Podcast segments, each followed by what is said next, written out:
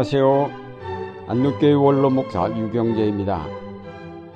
창세기 22장에 보면 아브라함이 백세에 얻은 아들 이삭을 번제로 드리라는 하나님의 명령을 받고 모리아 산으로 갔을 때 일어난 사건이 기록되어 있습니다.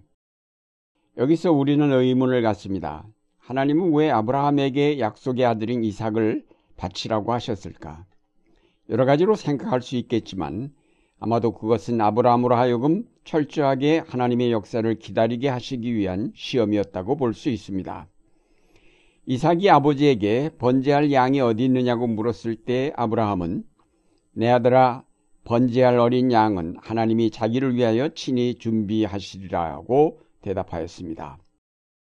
하나님이 친히 준비하신다는 말이 이 이야기의 핵심이라고 하겠습니다. 나중에 아브라함이 그곳을 여호와 이레라고 이름을 지었습니다. 그것은 하나님이 준비하신다는 뜻입니다. 하나님이 아브라함에게 준비해 주신 것은 번제할 어린 양이었지만 하나님은 세상 죄를 지고 가는 어린 양으로 그의 아들 예수 그리스도를 준비하셨다 이 세상에 보내셨습니다. 따라서 여호와 이레는 만물의 구속이 준비된 땅이라 할 수 있습니다. 놀라운 하나님의 은총이 예비된 땅으로 아브라함을 부르셨고 우리를 또한 부르고 계십니다. 아브라함은 늦게까지 아들을 낳지 못하자 중간에 사라의 몸종인 가가를 통해 이스마엘을 낳았던 일이 있었습니다. 이것은 하나님의 구원사를 아브라함 자신이 이루겠다는 헛된 욕망의 표현이었습니다. 이런 전력을 가진 아브라함이 백세의 아들 이삭을 낳았습니다. 그는 이삭이야말로 약속의 아들이기에 혹시라도 그가 중도의 병으로 죽게 되면 하나님의 계획이 수포로 돌아갈지도 모르겠다는 생각으로 그 아들에 집착하였을 것입니다. 하나님은 이런 아브라함의 집착을 깨뜨리시고자 그를 번제로 드리라고 하셨습니다. 결국 이 이야기의 요점은 구원의 역사는 인간의 어떤 계획이나 노력에 의한 것이 아니라 하나님 자신에 의해서 이루어진다는 점입니다. 아브라함은 여기서 새롭게 하나님을 만나게 되고 또 이전에 자기와 다른 새로운 자신을 찾게 되었습니다. 아브라함은 이 경험을 통해서 자기가 움켜쥐고 있던 모든 것을 놓음으로 이제는 하나님이 예비하신 땅 여호와 이레에서 살게 되었습니다. 늙어 죽을 때까지 버리지 못하는 욕심과 집착을 버리고 하나님이 예비하신 땅에서 평안과 기쁨을 맛보라는 교훈이 여기에 담겨 있습니다. 사람들은 아담과 하와가 선악과를 따먹은 이후 계속해서 창조주이신 하나님께 자신을 맡기는 대신에 자신들이 그 삶을 지탱하려 하며 풍요하게 하려고 애를 써왔습니다. 재물과 권력과 명예를 얻으면 인간의 삶은 행복해질 것이라고 믿고 그것을 얻으려고 열심히 달려왔습니다. 사실 이런 것들이 있으면 인간의 삶은 행복해지는 것처럼 보입니다. 그러나 그것을 얻기 위한 과정에서 많은 사람에게 고통을 주었고 그것을 지키려다 보면 많은 사람에게 고통을 안겨줍니다. 그뿐만 아니라 그것을 끝까지 지켰다 하더라도 결국 죽음 앞에서 그 모든 것을 다 내려놓을 수밖에 없다는 사실에 허무하게 죽어갈 수밖에 없습니다. 예수님께서 오셔서 하나님 나라를 선포하시면서 영원한 생명의 세계를 우리 앞에 열어주셨습니다. 그러면서 무엇을 먹을까, 무엇을 마실까, 무엇을 입을까 염려하지 말고 먼저 하나님의 나라와 그 의를 구하라고 하셨습니다. 우리 앞에 가려졌던 영원한 생명의 세계가 이제 그리스도를 통해서 분명하게 선포되고 그의 십자가를 통하여 그 길이 활짝 열렸습니다. 영원한 하나님의 나라를 알지 못하였을 때는 재물과 권력과 명예, 이념과 사상, 종교적 신념 등이 행복의 요소이며 삶의 중요한 가치인 것처럼 착각을 하였지만 이제 하나님의 아들 예수 그리스도를 통해 영원한 생명의 세계가 활짝 열린 지금에 와서는 그런 것들이 아무것도 아님을 분명하게 알게 되었습니다. 바울은 그리스도를 알기 전에는 열성적인 바리세파 진짜 유대인임을 자랑스럽게 생각했던 사람입니다. 그런데 그리스도를 만난 이후 그런 것들은 정말 아무것도 아니라는 사실을 깨달았던 것입니다. 바울은 그리스도를 통해서 영원한 하나님 나라를 발견하였습니다. 인간의 삶이 죽음에서 끝나지 않고 부활하여 영원한 생명으로 나아가게 됨을 깨달았습니다. 그리스도 안에서 우리도 삼위일체 하나님의 신비로운 하나 되심에 동참하여 하나 되는 놀라운 미래를 내다보았습니다. 바울은 그리스도께서 보여주신 하나님 나라가 바로 여호와 이레의 땅임을 알았습니다.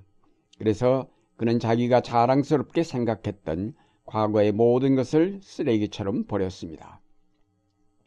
이제는 오늘을 살고 있는 우리 자신을 돌아볼 때입니다. 우리가 붙들고 놓지 않고 있는 것이 무엇인지 돌아보아야 하겠습니다. 우리는 지금 과연 하나님의 은총이 예비된 땅 여호와 이레에서 살고 있는가? 아니면 여전히 무언가 이루어지지 않은 욕망 속에서 날마다 스트레스를 받으며 불평하면서 살고 있지는 않은지.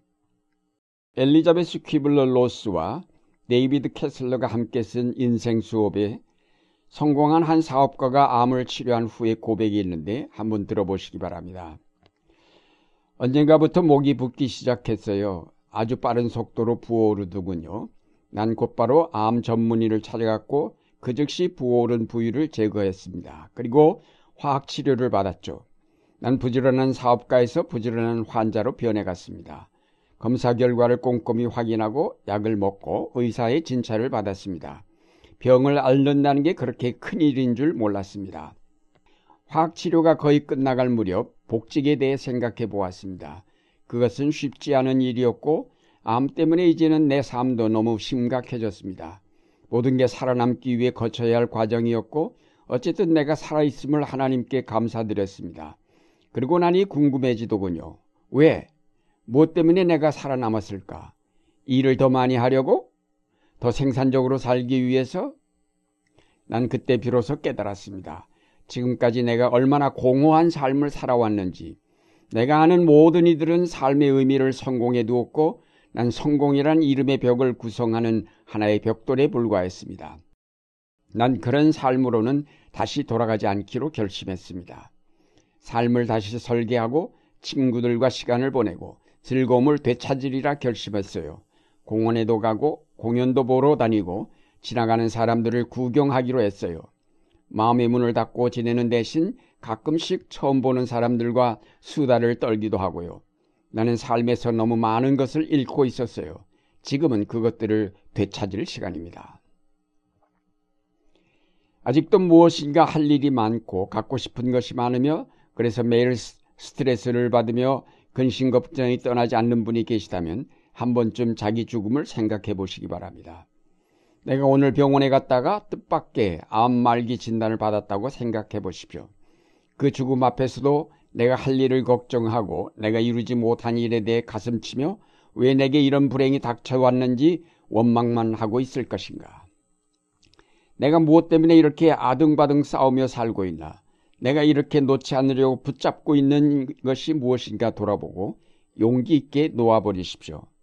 그러면 의외로 편안해지고 기쁨이 찾아오며 하나님이 정말로 나의 삶을 행복하게 만들어 놓으셨다는 사실을 발견하면서 진정한 감사를 하나님께 드릴 수 있을 것입니다. 여러분이 염려하지 않아도 지구는 잘 돌아가며 해는 동쪽에서 잘 떠오릅니다. 쓸데없는 일에 목매지 말고 자유하시기 바랍니다. 하나님께서 창조하신 이 땅을 하나님이 구원하시고 온전케 하실 것입니다. 하나님께 맡기고 그를 찬양하며 그에게 영광을 돌리시기 바랍니다. 사랑하는 여러분, 과거 때문에 오늘을 불행하게 만들지 말고 미래의 오늘의 행복을 미루지 마십시오. 하나님께서는 여러분이 붙잡고 있는 과거 그리고 미래에 대한 기대와 염려를 모두 놓으라고 말씀하십니다. 하나님이 마련하신 여호와 일의 땅에 있는 온갖 행복과 기쁨을 오늘 누리시기 바랍니다. 그 땅에서 찬란하게 빛나고 있는 사랑의 햇빛 아래 우리의 무거운 이 땅의 짐들을 내려놓고 마음껏 그 사랑을 호흡하고 여유롭게 그 햇빛 아래 빛나는 세계를 둘러보시기 바랍니다.